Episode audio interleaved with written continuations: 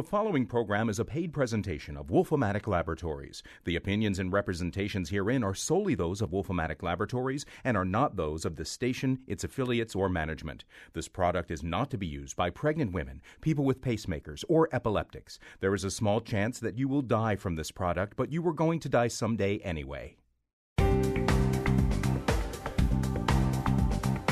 Hi, I'm Chion Wolf.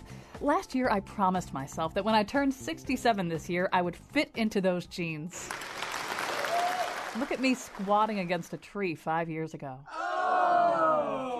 All I needed was the Wolfomatic, which harnesses the power of krill, the tiny creatures living in the oceans of Antarctica.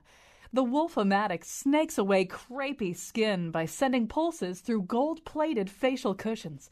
It's like someone doing sit ups on your face. It looks harmless until you apply it to the edge of a coffee mug or any other everyday epoxy project. No more dripping or fizzing. Now you can go back to doing what you do best having fun in the sun and making new friends. I- I'm not sure what this product is. So let's add some omega 3, common flour, and sangria mix.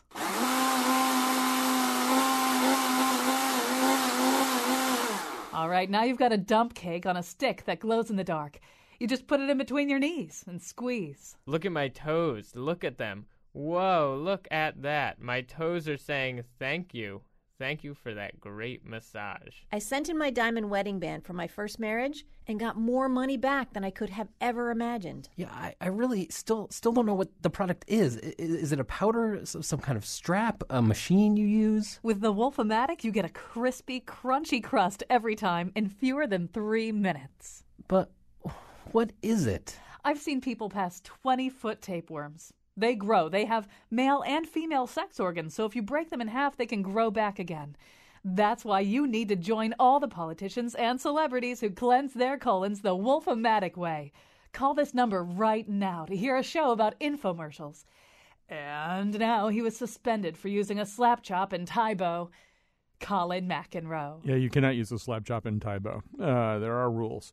So we got really interested in infomercials. A lot, in a lot of ways, they are, to use a phrase from yesterday's show, the on ramp for products that might not make it to market any other way. Um, I think they they came into existence in the 1980s because of, you should pardon the expression, a perfect storm of factors. We'll talk about that. But uh, the reality is that now, in an era when we have things like uh, Amazon and other things that make shopping really easy, we still like infomercials. They're still here. There's something else about them that works, uh, even in a time when maybe they shouldn't be quite as relevant. But we're going to explore that today. We're going to try to figure out why that is. Uh, and we've got a lot of great guests available to help explain all this. Uh, joining us from some studios in New York, I think, is Remy Stern, Chief Digital Officer for the New York Post and author of the book, But Wait, There's More.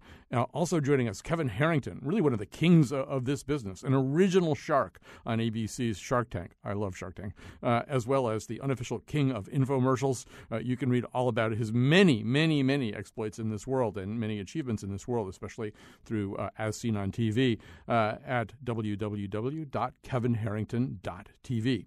Uh, so they're both with us later in the show. Yes, we will talk to Ron Popeil, uh, who obviously is, I don't even, he's like the Moses of, of infomercials, right? So we'll talk to Ron uh, towards the end of the show today. So, Remy Stern, I'm going to begin with you and just say, ask you to sort of sketch out the infomercial moment, the moment that these uh, this particular kind of paid programming became really popular is I think in the 1980s, and at least initially because of a kind of deregulation that opened up a huge frontier of time, right? Yeah, I mean, you had cable deregulation in the '80s, which really opened up this all of these channels and the cable universe that uh, didn't have enough programming to to you know air shows 24 hours a day, seven days a week. Uh, of course, there had been sort of infomercials before. There had been radio infomercials going back to the 20s.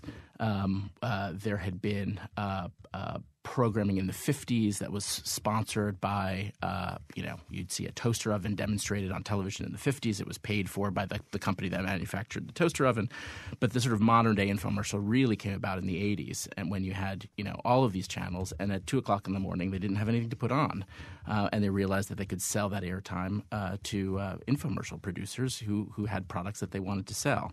Um, you know, it's since become a very, very big business, and and uh, you know, television uh, uh, companies depend on that revenue from selling that airtime to to you know sell infomercial products. You know, I didn't have time to try to figure this out today, Remy, but it struck me that probably this revolution occurred pretty close to the time when it became easier to process a credit card charge without a physical impression of the credit card. So I'm so old, I remember when credit cards had to be it could only be through, put through that kind of cha-chung, cha-chung thing. Uh, but obviously, one of the ways that infomercials have to be able to work is that you don't leave your position on the couch. Uh, you've got a cordless phone, you've got a TV remote. Those are also sort of maybe technological watersheds, uh, and and then you are able to pay for something by credit card uh, just on the phone. And I'm guessing I don't know. I mean, I, I don't. I, I, tried to figure out when that happened today. I couldn't pin it down, but that that would seem to be one of the other necessary components for this revolution. Uh, yes, uh, you, you, there were other ways, and there there are other ways to pay for products. So you you do see uh, uh CODs were were in the old days where yeah. you could actually purchase a product and, and, pay for it when it arrived. Um, but certainly credit cards without you know calling and giving your, your, your credit card number to a to a human. So in those days in the 80s, you you couldn't punch in your credit card into a you know into a keypad. But but uh, uh, you would call up and, and you know the the idea was was to allow you to purchase uh, a product uh, that you saw on television in the middle of the night without getting up off your couch. And there was of course no other way to really shop uh, from the you know comfort of your living room couch. There were no computers. There wasn't the internet. There was, you know, this was this was the way to shop from home. So, Kevin Harrington, what about that? Today, there are computers. There is an internet. There are some of the products that are advertised uh, on as seen on TV can be bought through Amazon. In some ways, this shouldn't work as well as it did in the 1980s, but it still obviously does work very well. It's a very effective way to market products. So, how do you explain its longevity in the face of this digital revolution? So I, I think it, it, it all started, as you mentioned, that when these when cable started um, going into all the markets. I, I got in the business back in in 1984. I was watching television, and I and, and I had Discovery Channel on, and it, and I found out it went dark, and it was dark for six hours that night. Found out it was an 18-hour a day network. So I contacted Discovery, cut a deal, and I started putting products on that downtime of Discovery Channel. So, so, but then I said, well, wait a minute, Discovery's not the only channel with downtime. There's other channels. Lifetime had two hours of downtime, and Nashville Network at the time had six hours. And so the bottom line is, this is at a time when there was just you know, a hand, I say 30 channels. So as more channels came online, they they actually used the infomercial block to you know uh, to, to finance the, uh, the the channel space almost. That you know they knew if they could get into you know 30 40 million homes on launch, but they had a 6-hour block of infomercial time, that was good for a 12 million dollar commitment in cash that they could then put towards programming or distribution or whatever. So so every channel I mean, there were some channels that actually had problems because they were trying to do 12 hours a day of infomercials, and then the cable operators were kicking back, saying, you know, are you an infomercial channel or are you a programming channel? So, so the bottom line is, even to this day, as, you look at your, your your landscape of channels, every channel that's out there with a, a couple, only a couple of exceptions. You won't find an infomercial on CNN or ESPN a few others, but very few others. Um, you know, virtually everywhere else you, you'll find infomercials. So as as as more channels keep adding, you know, and, and of course we've got fishing channels and golf channels and every kind of channel you can think of out there now. You know, they give niche opportunities for the marketers that have products that you know could go to their you know the food network great for you know cooking products right kitchen products so so i think it infomercials have not only survived, you know, as as as things are becoming more digital and the Amazons come along. We, you know, we use Amazon as an additional distribution outlet, much like we would use Walmart or Target or CVS or Walgreens. So, you know, Amazon is one channel of distribution, but we use TV to build the brand by running infomercials, driving the overall sales everywhere across the U.S. So the, the infomercial goes starts, it builds the brand. We then go into actually radio, catalog, retail, and then internet distribution outlets, and that that's kind of the uh, the cycle. You know, Remy, in your book, you you talk about sort of starting out uh, not as a journalist or an expert on infomercials, but as a consumer of infomercials and a consumer and buyer of the products on infomercials. This started out when you were a kid, and maybe not necessarily with your parents' full approval. Tell us a, a story or two of what you bought. Yeah, you know, I'm, I'm sort of a, a child of the '80s. Grew up, uh, you know, was a was a teenager in the '80s, watching television late at night and and watching these amazing infomercials. I think it was sort of the golden age when you could see amazing things at one o'clock in the morning when you turned on uh, your television. You know, you would see uh, a pitchman setting the uh, hood of a Rolls Royce on fire to to show off a, a car wax.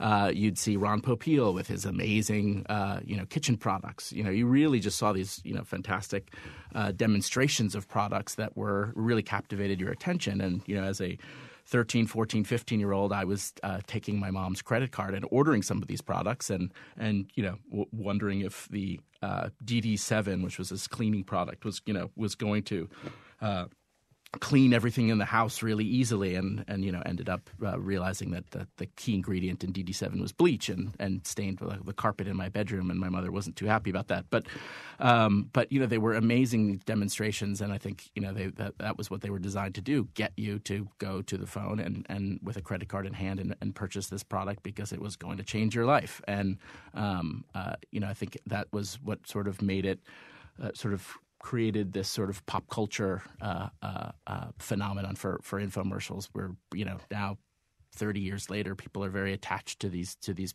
to these pitchman and, and, and these products because they, they remember them from, from, from their younger years. So, yeah, Kevin, there's something kind of almost sort of countercultural about as seen on TV infomercial type products, right? That they're in, in the way that they're sold and, and what they are, they exist as an alternative to the kind of slickness and forced sobriety that we see on mainstream television. Mainstream television in the 70s, 80s, and 90s, you know, was dominated by these very sober sounding voices. You know, it was before actors started being the voiceovers for commercials, but it was the same kind of thing. You know, this this kind of seriousness. Um, and this authoritarian voice. And there's something a little wilder about an infomercial, right? The, the person seems less slick, not perfectly camera ready, uh, maybe a little bit more like the people who might wind up buying these products. Right. So uh, what's what's interesting is how I, I actually get started because I I'm, I was sitting at the Philadelphia home show watching these I, I call them pitchmen and um, Ron Popeil started back in the early days himself pitching products. That's what he was. His family, they were a group of pitchmen, and Arnold Morris was um, Ron's cousin. Arnold was was demonstrating a, a knife, and he, you know, he was. It was at the Philadelphia Home Show. He was from um, from uh, Atlantic City, the Boardwalk, where he started pitching knife sets. And when I met him Uh, Arnold said, "I'm the number one knife salesman in the world." Okay, I said that's a pretty interesting uh, qualification you've got there. But um, you know, I, I watched his pitch. He was very entertaining. Had jokes. People are are uh, are, are all around him and then when he's done, throwing money at him. So it's sort of like it's a Saturday afternoon. What are you going to do? Well, let's go down to the home show. And then there was Arnold Morris, there was Billy May. So I started tying up the rights to these guys. And uh, Remy mentioned the guy with the bow tie and the lighting the Rolls Royce on fire. That's one of the ones that I I did back in the early days. So um, you know, we we were we were doing all of these pitch kind of products, and um, you know, from hand hammered Chinese woks to hand blenders that would turn skim milk into into whipped cream. That one originally was called the Daily Mixer, and uh, and so I, I would see these pitchmen who were very entertaining, funny. They they had good jokes, and people hung around. And as you watched them, you were mesmerized and they sold you. So, you know, the the evolution for me was let's just capture that presentation. I, I don't come from the television background. I'm a I'm a marketing sales guy, and I'm watching one of the greatest knife salesmen sell knives to ten people. Eight of them are buying it. I said, what if we took him to a million or ten million people? Hey, let's make it a hundred million. In fact, why don't we take him overseas? So I launched infomercials 1989, 1990 into England and the Middle East, Latin America, Asia, et cetera. So we it, we, it, it became a global phenomenon because if the pitch worked here, even dubbing it into the foreign languages, they loved it all around the world.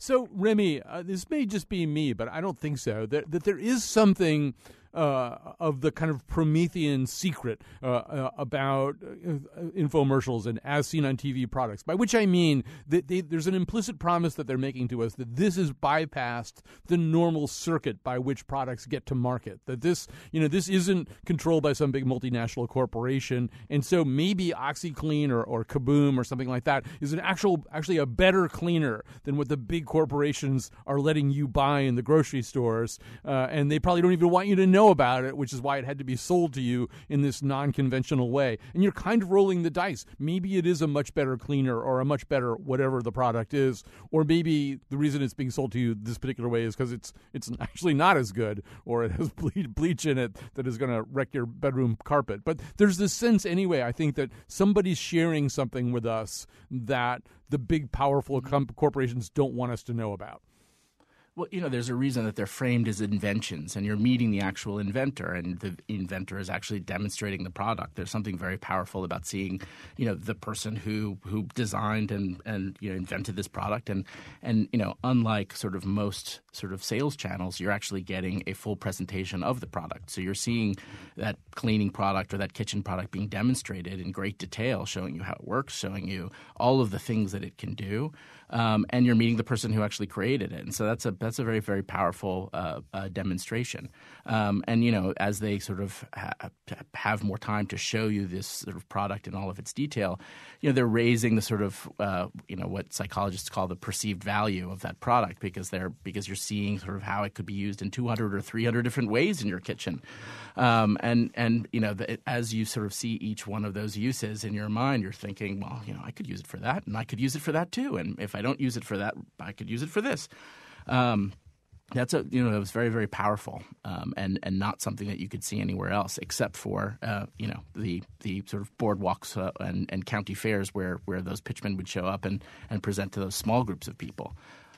We've got a tweet here from RP Forbes saying one of the best purchases I ever made was Miracle Blades. I give them as wedding presents. I don't even know what Miracle Blades are. I assume they're some kind of shaving device.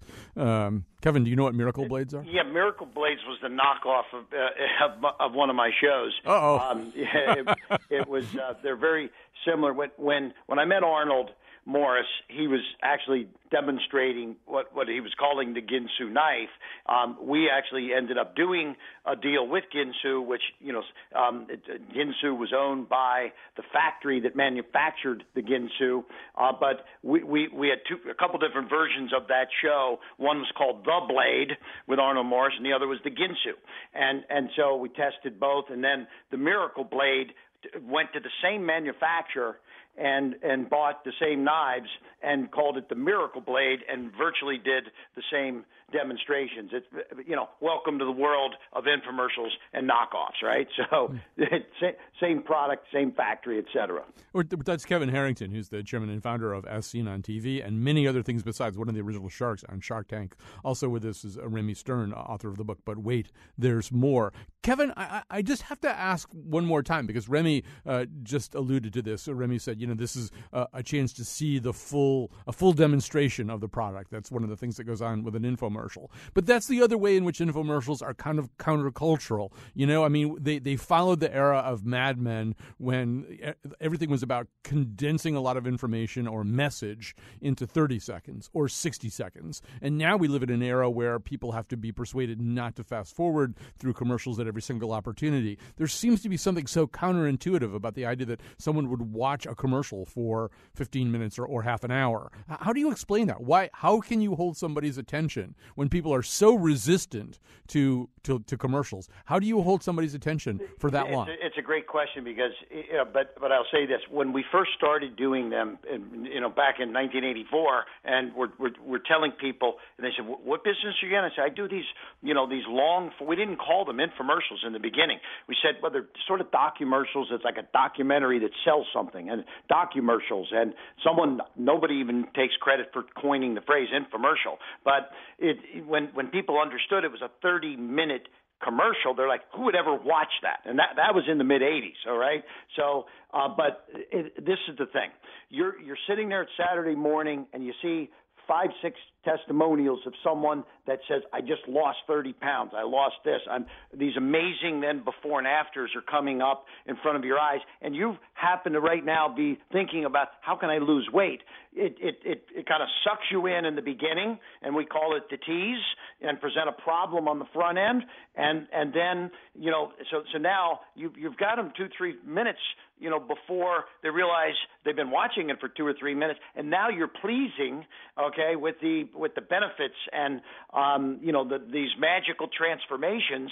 Uh, this is now the selling process, right? And then at the end, we call it the seize step, which is giving them an irresistible offer. So now, what's what's happened is this: these shows are still going 30 minute blocks because you can't you can you can can't really buy there are a couple stations that will sell a five minute block now, but for most um, broadcast and cable networks, it's either you know 30 seconds, 60 seconds, 90 seconds, two minutes, or 30 minutes. You can't go to Discovery Channel and say I want to buy 15 minutes, mm-hmm. right? So, but now you so in the infomercial we we we've what we've had to do is change the production format. In the old days, you could get away with the first call to action coming in in 14 or 15 minutes, and some of the best shows, we the longer we could hold people, the better the, the, the show would be. Nowadays, we need three pods, three 10 minute pods. Each pod has to repeat itself uh, more or less,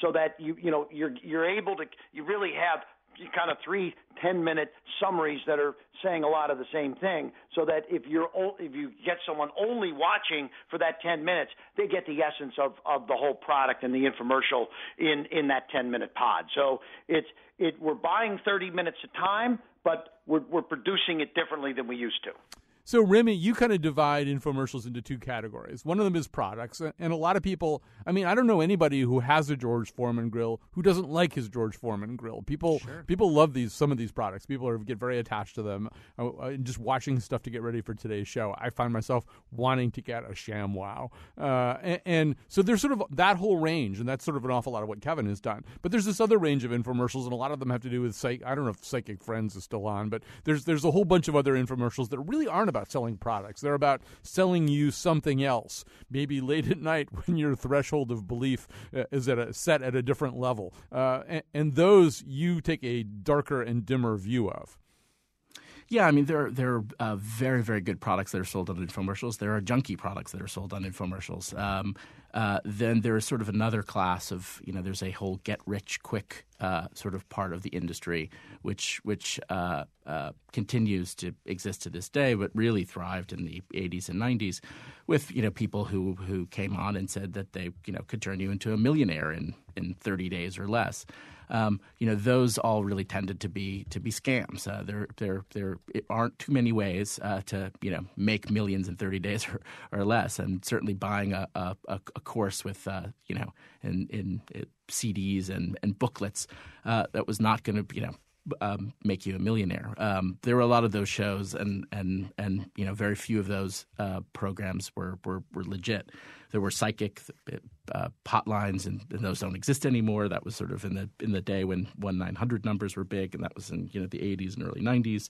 Um, those were shut down. I mean, I think the, the truth is, is, there's very little regulation. There's very little preventing somebody from going and purchasing airtime on a cable network, uh, and and the, the the networks themselves don't do any real uh, uh, research into the products to see if they're legitimate or not. They're very happy that people are willing to pay for that airtime, and they air a disclaimer before that says that they're not responsible for the products that are about to be advertised.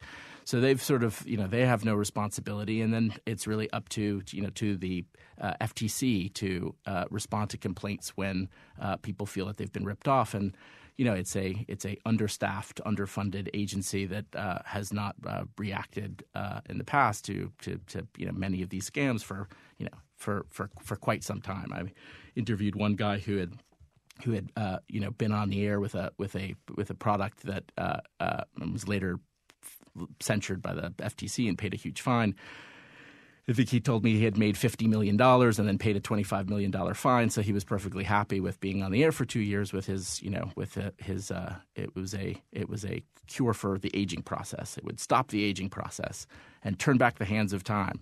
Um, so it was this diet pill this, this, this, that that was you know fraudulent and, and but he made a lot of money and then he paid a fine and it went away and, and, and it was it was it was the cost of doing business. Cost of doing business. So Kevin Harrington, you you wind up managing, creating and managing a kind of Uber brand, a, a meta brand, and you obviously don't want that meta brand and its logo going on the kind of product or service that he's talking about. So how do you or how have people like you tried to curate or vet this industry so you don't wind up with creepy stuff attached to your brand name?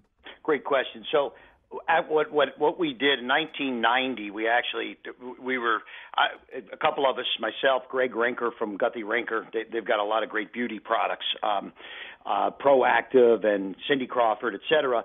I I'm I was the gadget guy doing kind of kitchen stuff. Greg he, he ends up in the beauty business. But we formed an organization called Electronic Retailing Association, ERA, and there's it, it we we went into Washington D.C. We got a great trade organization law firm, Venable Baetjer, uh, Civiletti, and Howard.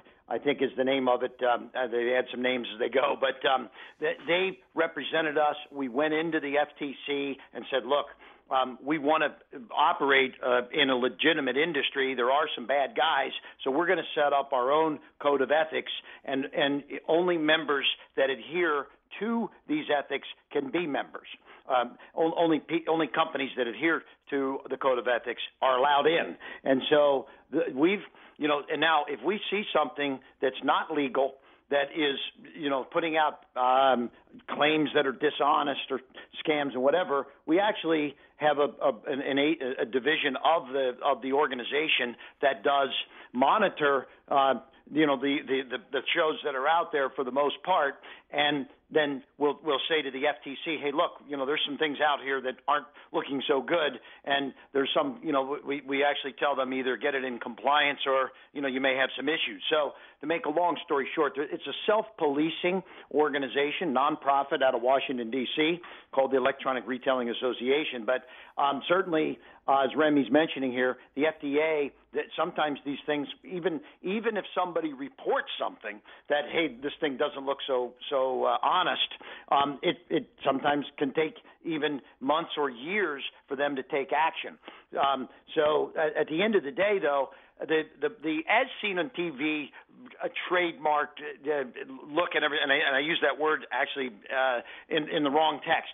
It's the the the logo of as seen on TV is is very powerful, but you generally don't see it on these the scams. I mean, you're not. I mean, if if somebody's using it, uh, I don't actually own that logo. Um, you know, what I had I acquired com, which was the website that is the IP in the industry. So, um, and I I now have Pro also. So so so in other words, when when when somebody puts something on TV or you see one of these as seen on TV stores out in the mall, you know nobody actually owns that just that logo all by itself, and so um, it, nobody can actually say, "Oh, you can't use that," but you generally don't see that on these kind of real estate scam type shows. Mm-hmm. Um, it, it's more of a gadget thing that you see kind of at Walgreens or CVS or Walmart. You know, they have an as seen on TV section, right? And so the, someone's not putting their $200 real estate course in the as seen on TV section yeah. because it people aren't going to buy it at Wal at Walmart or Walgreens. Yeah, you generally not. see sort of the the gadgety type stuff that utilizes the the umbrella of as seen on TV. And you know, I think just at the end of the day, the, the last point I'll make on this is that if if a company is a member of ERA and they put something out that that isn't accurate or isn't in compliance, then they're notified by the you know the membership uh, side of the business saying, "Hey, look, you know you've you've taken a code of of of ethics and this doesn't adhere to the code so either change it or you can't be a member anymore is more or less how that works right yeah so Okay, well, we've got to grab a break here ourselves. Uh, Kevin Harrington is with us, Remy Stern is with us, and about to join us, the Rembrandt of the infomercial, Ron Popeil. Infomercial, awesome buy, infomercial. Dial fast, 1995 plus ship and handle. Great legs. How do you get them? I used to do aerobics till I dropped. Then I found Thighmaster. I thought I'd never fit into these jeans again. Thank you, Thighmaster. Hi, it's Vince with Sham Wow. You'll be saying wow every time you use this towel. I can't live without it. I just love it. Oh my gosh, I don't even buy paper towels anymore. All I can say is sham wow. Now, there's the Snuggie, the blanket that has sleeves. The Snuggie keeps you totally warm and gives you the freedom to use your hands. Perfect for men, women, and children. Presenting the Clapper. Lets your appliances turn on and off just by clapping. Clap on, clap off. The clapper. That, of course, is the sound of infomercials. Uh, and that is the topic of our show today. With us, uh, Remy Stern. He's a chief digital officer for the New York Post and author of the book. But wait, there's more. Uh, Kevin Harrington is with us. He's the chairman and founder of um, As Seen on TV, and, of course, one of the original sharks on ABC's Shark Tank. Joining us now uh, is somebody said this is like having a show, uh, one of our tweeters. So this is like having a show on frescoes and booking Giotto as a guest, or perhaps a show on portraiture and booking Rembrandt as a guest. It's Ron Popeil, the inventor and iconic infomercial uh, pitchman. Uh, he's the creator and the voice behind products like the Chop-O-Matic, uh, hand food processor, the Showtime rotisserie and barbecue, and the Ronco food hydrator, and so many, many more. Ron Popeil, welcome to this conversation.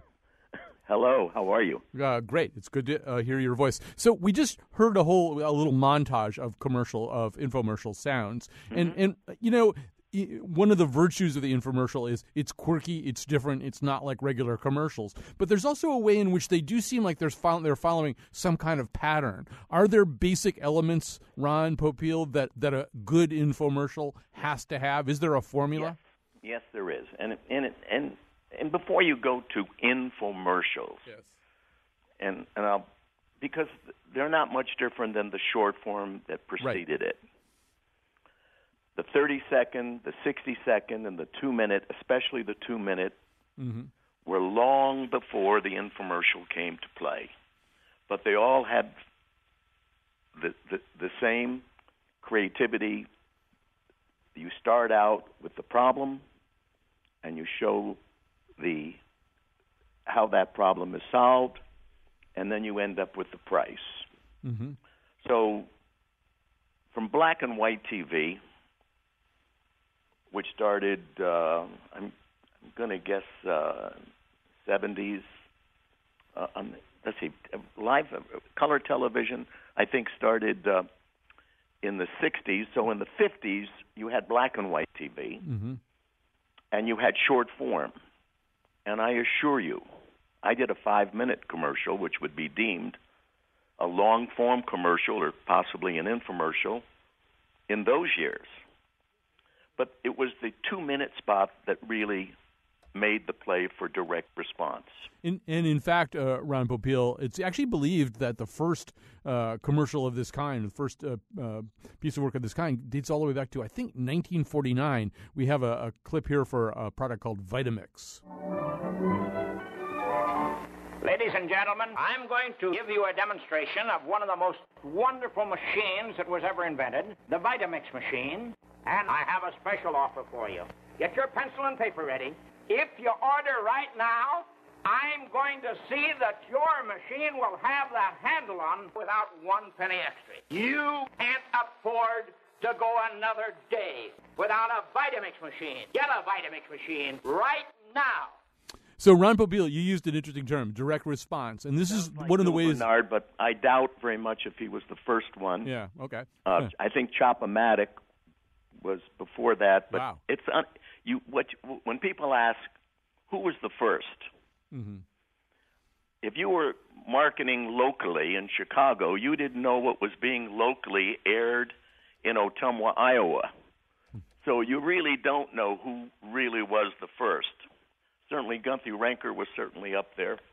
Um, I was up there, um, and certainly Bill Bernard was up there. The, the key here, in, in listening to part of the show, and my best to Kevin, Ron, good to say and to, to Remy. Um, some of the things about the infomercial business today, the infomercial business today is not strong. It's dying. It will. I don't even think it'll be around on television in ten years. Hmm. The info, the people don't have the time today to watch 28 minutes and 30 seconds. It's not 30 minutes, it's 28 minutes and 30 seconds. So you can't run, it's difficult to run two 15 minute spots. But if you go back, anybody who put product on television in the early days, I don't care what kind of a product was, wrestling was the biggest program on TV. You come on with a short form commercial, a product that shows a problem, shows the solution to the problem and the price. You had an order, but what kind of an order? There were no credit cards in those days. Mm-hmm. You sent your product out COD Yep. to collect your money. Well, you know, this is an Or- uh, this is an interesting argument you're making, Ron Popeil, and I'd like to get some reactions from the other uh, people on the show. So, Kevin Harrington, do you agree with Ron Popeil that somehow or other this is a, a format that may not be sustainable uh, over the next ten years? Well, uh, let's put it this way. I, th- I think what's what's going to happen is it's going to, as as I mentioned, in a 30 minute show, you really have three 10 minute kind of repeating pods. So eventually, you, you may end up, you know, with 10 minute pods that become the infomercials instead of 30 minute shows. But you know, gradually, you know, I think we don't know what's going to happen with television over the next 10 years. But I would say that it, you know the attention span. Uh, I read a Microsoft study the other day that said the average attention span of Americans has re- been reduced uh, to less than a goldfish now. So it's you know uh, it's unbelievable. So you've got the iPad, the iPhone, the Instagram, the Snapchat, the this, the that. So you know you've got to you've got to get them pretty quickly, um, or you may lose them. But that's why if in in the existing business model in 30 minutes. I, I, I'm seeing a, a, a, a, a, three-peat of, of three, three 10-minute pods, and, and as Ron said, 28 minutes and 30 seconds. So, um, you know, divide that by three, and that's kind of what you got. But, um, so yeah, I mean, in 10 years, uh, you're probably not going to see the, the same kind of 30-minute infomercial uh, that runs today existing. They may be, you know, five to seven minutes, and some of the foreign markets you know there's a they're they're they're buying time uh, in 15 minute segments 10 minute segments and 5 minute segments. So that might be a precursor to what will happen here in the US also. You know, we've uh, because I screwed up the clock so bad in the first segment. We really need to uh, catch another break here. When we come back, Ron Popeil is actually going to pitch a product uh, to us. You're going to get to hear. Uh, you'll hear it here first, uh, the turkey fryer, uh, when we come back. But we'll have more of Remy too. And thanks so much to Kevin Harrington. It's been just great to have one of the big names, uh, well, two of the big names in this business, with us for this show. and the Showtime rotisserie with Ron Popeil and the Thighmaster Roller Kiters and Plus help you shed those extra I'm Kyone. And I'm Lydia. Together we're The Gold Girls. The price of gold right now is like $11 million or something. You can hear the sounds of people buying. Or selling. But it's gold, right? Yeah, the guy said it's gold. Call now during this announcement. Today's show was produced by Josh Nilaya. He doesn't have any gold, so I wouldn't talk to him. Greg Hill appeared in the intro and tweets for us at WNPR Colin. He doesn't have any gold, so I wouldn't talk to him. Greg better call in now and get some gold. Our interns are Stephanie Reef and Ross Levin. Also appearing on the show today are Betsy Kaplan, Kyone, and me, Lydia. We're The, Gold Girls. Also, Ray Hardman. He doesn't have any gold, so I wouldn't talk to him. The part of Bill Curry was played by Jane Seymour. I wouldn't talk to him even if he had gold. For show pages, articles, and video of Jeremy Hobson calling in to buy some gold, so Lydia will talk to him. I'm waiting by the phone, right here. And now, Jeremy. Go to our website, wnpr.org slash Colin. Tomorrow's show is about research or something, so it probably won't feature The Gold Girls. Call now. All right, we're uh, back. Uh, Jane Seymour, by the way, who basically has donated her body to uh, the infomercial industry, uh, and uh, you can't watch infomercials without seeing Jane pretty soon. All right, joining us now, we've got uh, Remy Stern. He's with us from stu- from studios in New York. He's the author of But Wait, There's More, and we have Ron Popeil. I don't need to tell you who. I mean, Ron Popeil's name recognition is going to be higher than I don't know a lot of professional athletes and rock stars. I mean, people tend to know who Ron Popeil is, and and so Ron Popeil, maybe we can start with that. You became really famous, um, and you became famous, I think, partly because so many of the products that you were associated with. I mean, you had a special style of pitching them, and some of them, some of them were kind of improbable products. That's part of the charm and excitement of the infomercial or direct response world. I mean, the notion of, say, spray-on hair, which a number of our Twitter uh, people have asked about. Great-looking hair. Yeah. So, so tell us about spray-on hair. I mean, how did that product oh, even come to you know, uh, that wasn't a, a pure. That was not one of my pure inventions. Yeah. Um, some two guys down in Australia uh, partnered and created this hair product uh, that was doing well. Someone told me about it. The same week they told me about it, I flew down to Australia in the same week and met with they they had already split up and had produced their own individual products. Met both with got their formulas from both of them, paid them both off, came back to the United States, and put my own formula together. Made an infomercial, and it was very very successful. And and people still use the product today. In fact, some very famous sports announcers I know, without mentioning their their names, use it on the bald spot on the back of their head. I think Remy, you have you own a can of spray on hair, right? I do. I do. Um, all right. So, um, Ron, we do. I know that you think of yourself. Obviously, you're very famous as a pitch man, but you really think of yourself more as a creator of products. As an, well, you start out. We started. I started out using other people's products, my father's products, on television.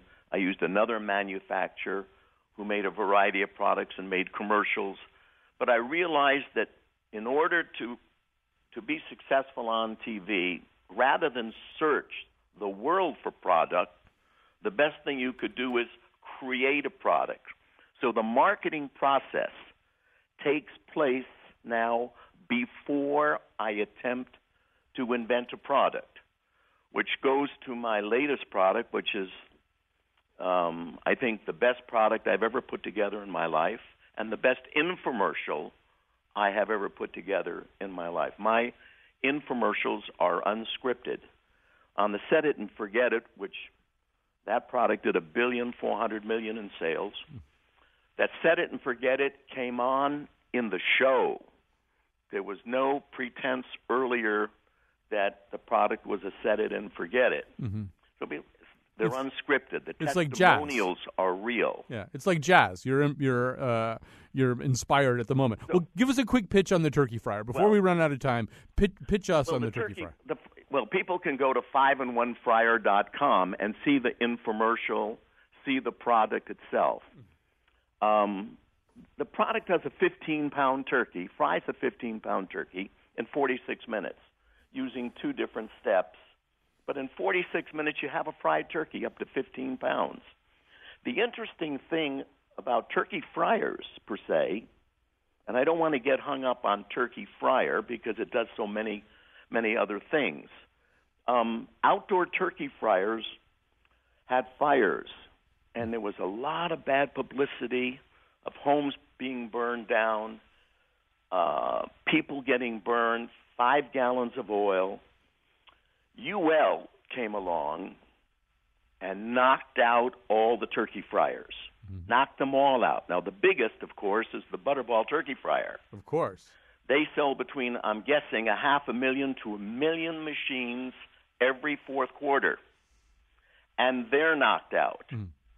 Currently, and probably for the rest of my lifetime, for the next 20 years, I will be the only person in the world to have an indoor turkey fryer that will do a 15 pound turkey in 46 minutes. And it's done with the style of my kind of invention. It's a passion.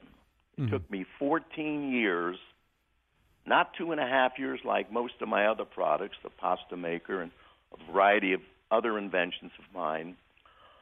14 years of my life, 35,000 pounds of turkey supplied by Jennie-O and Zacky Farms, oil supplied by Costco.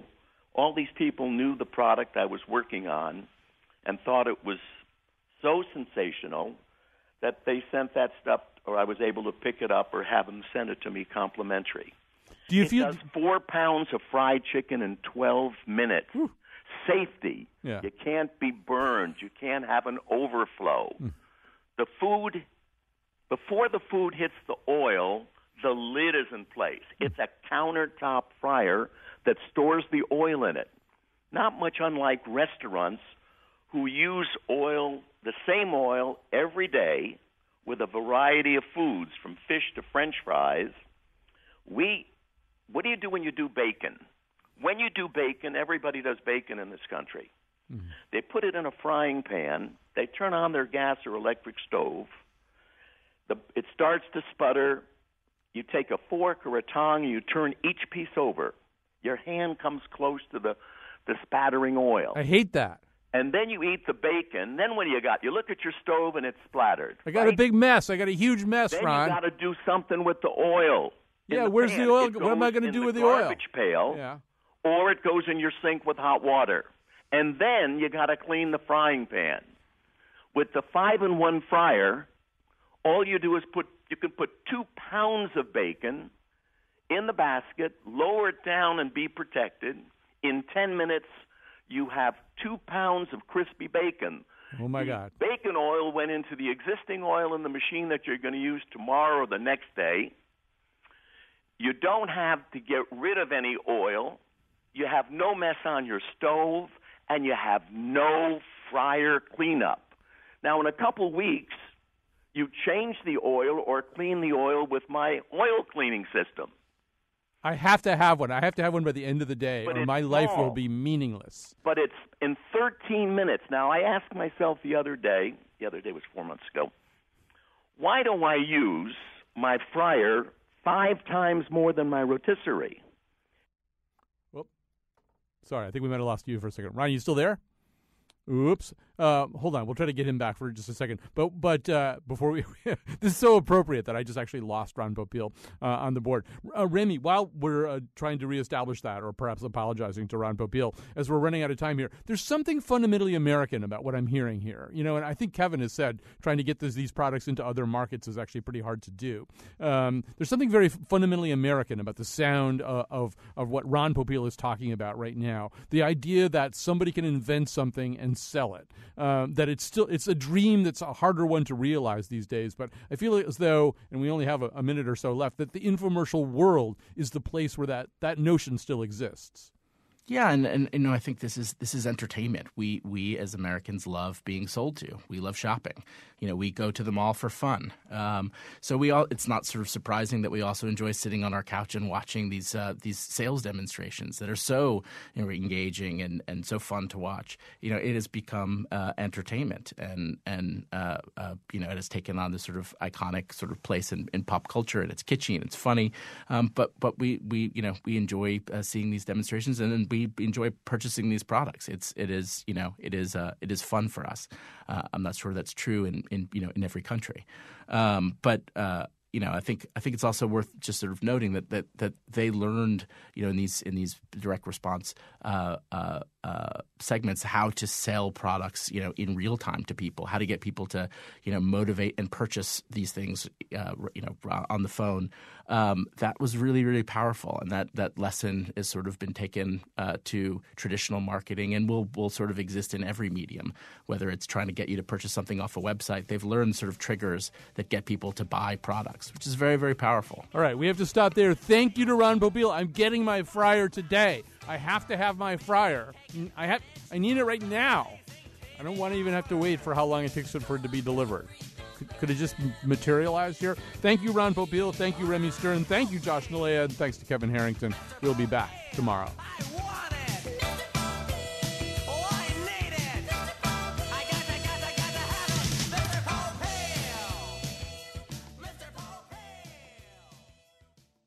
The Flowbee vacuum hair cutting system works for everybody kids, pets, even adults like me with dreadlocks. Ow! Ow! Oh, God! Call now! Call an ambulance now!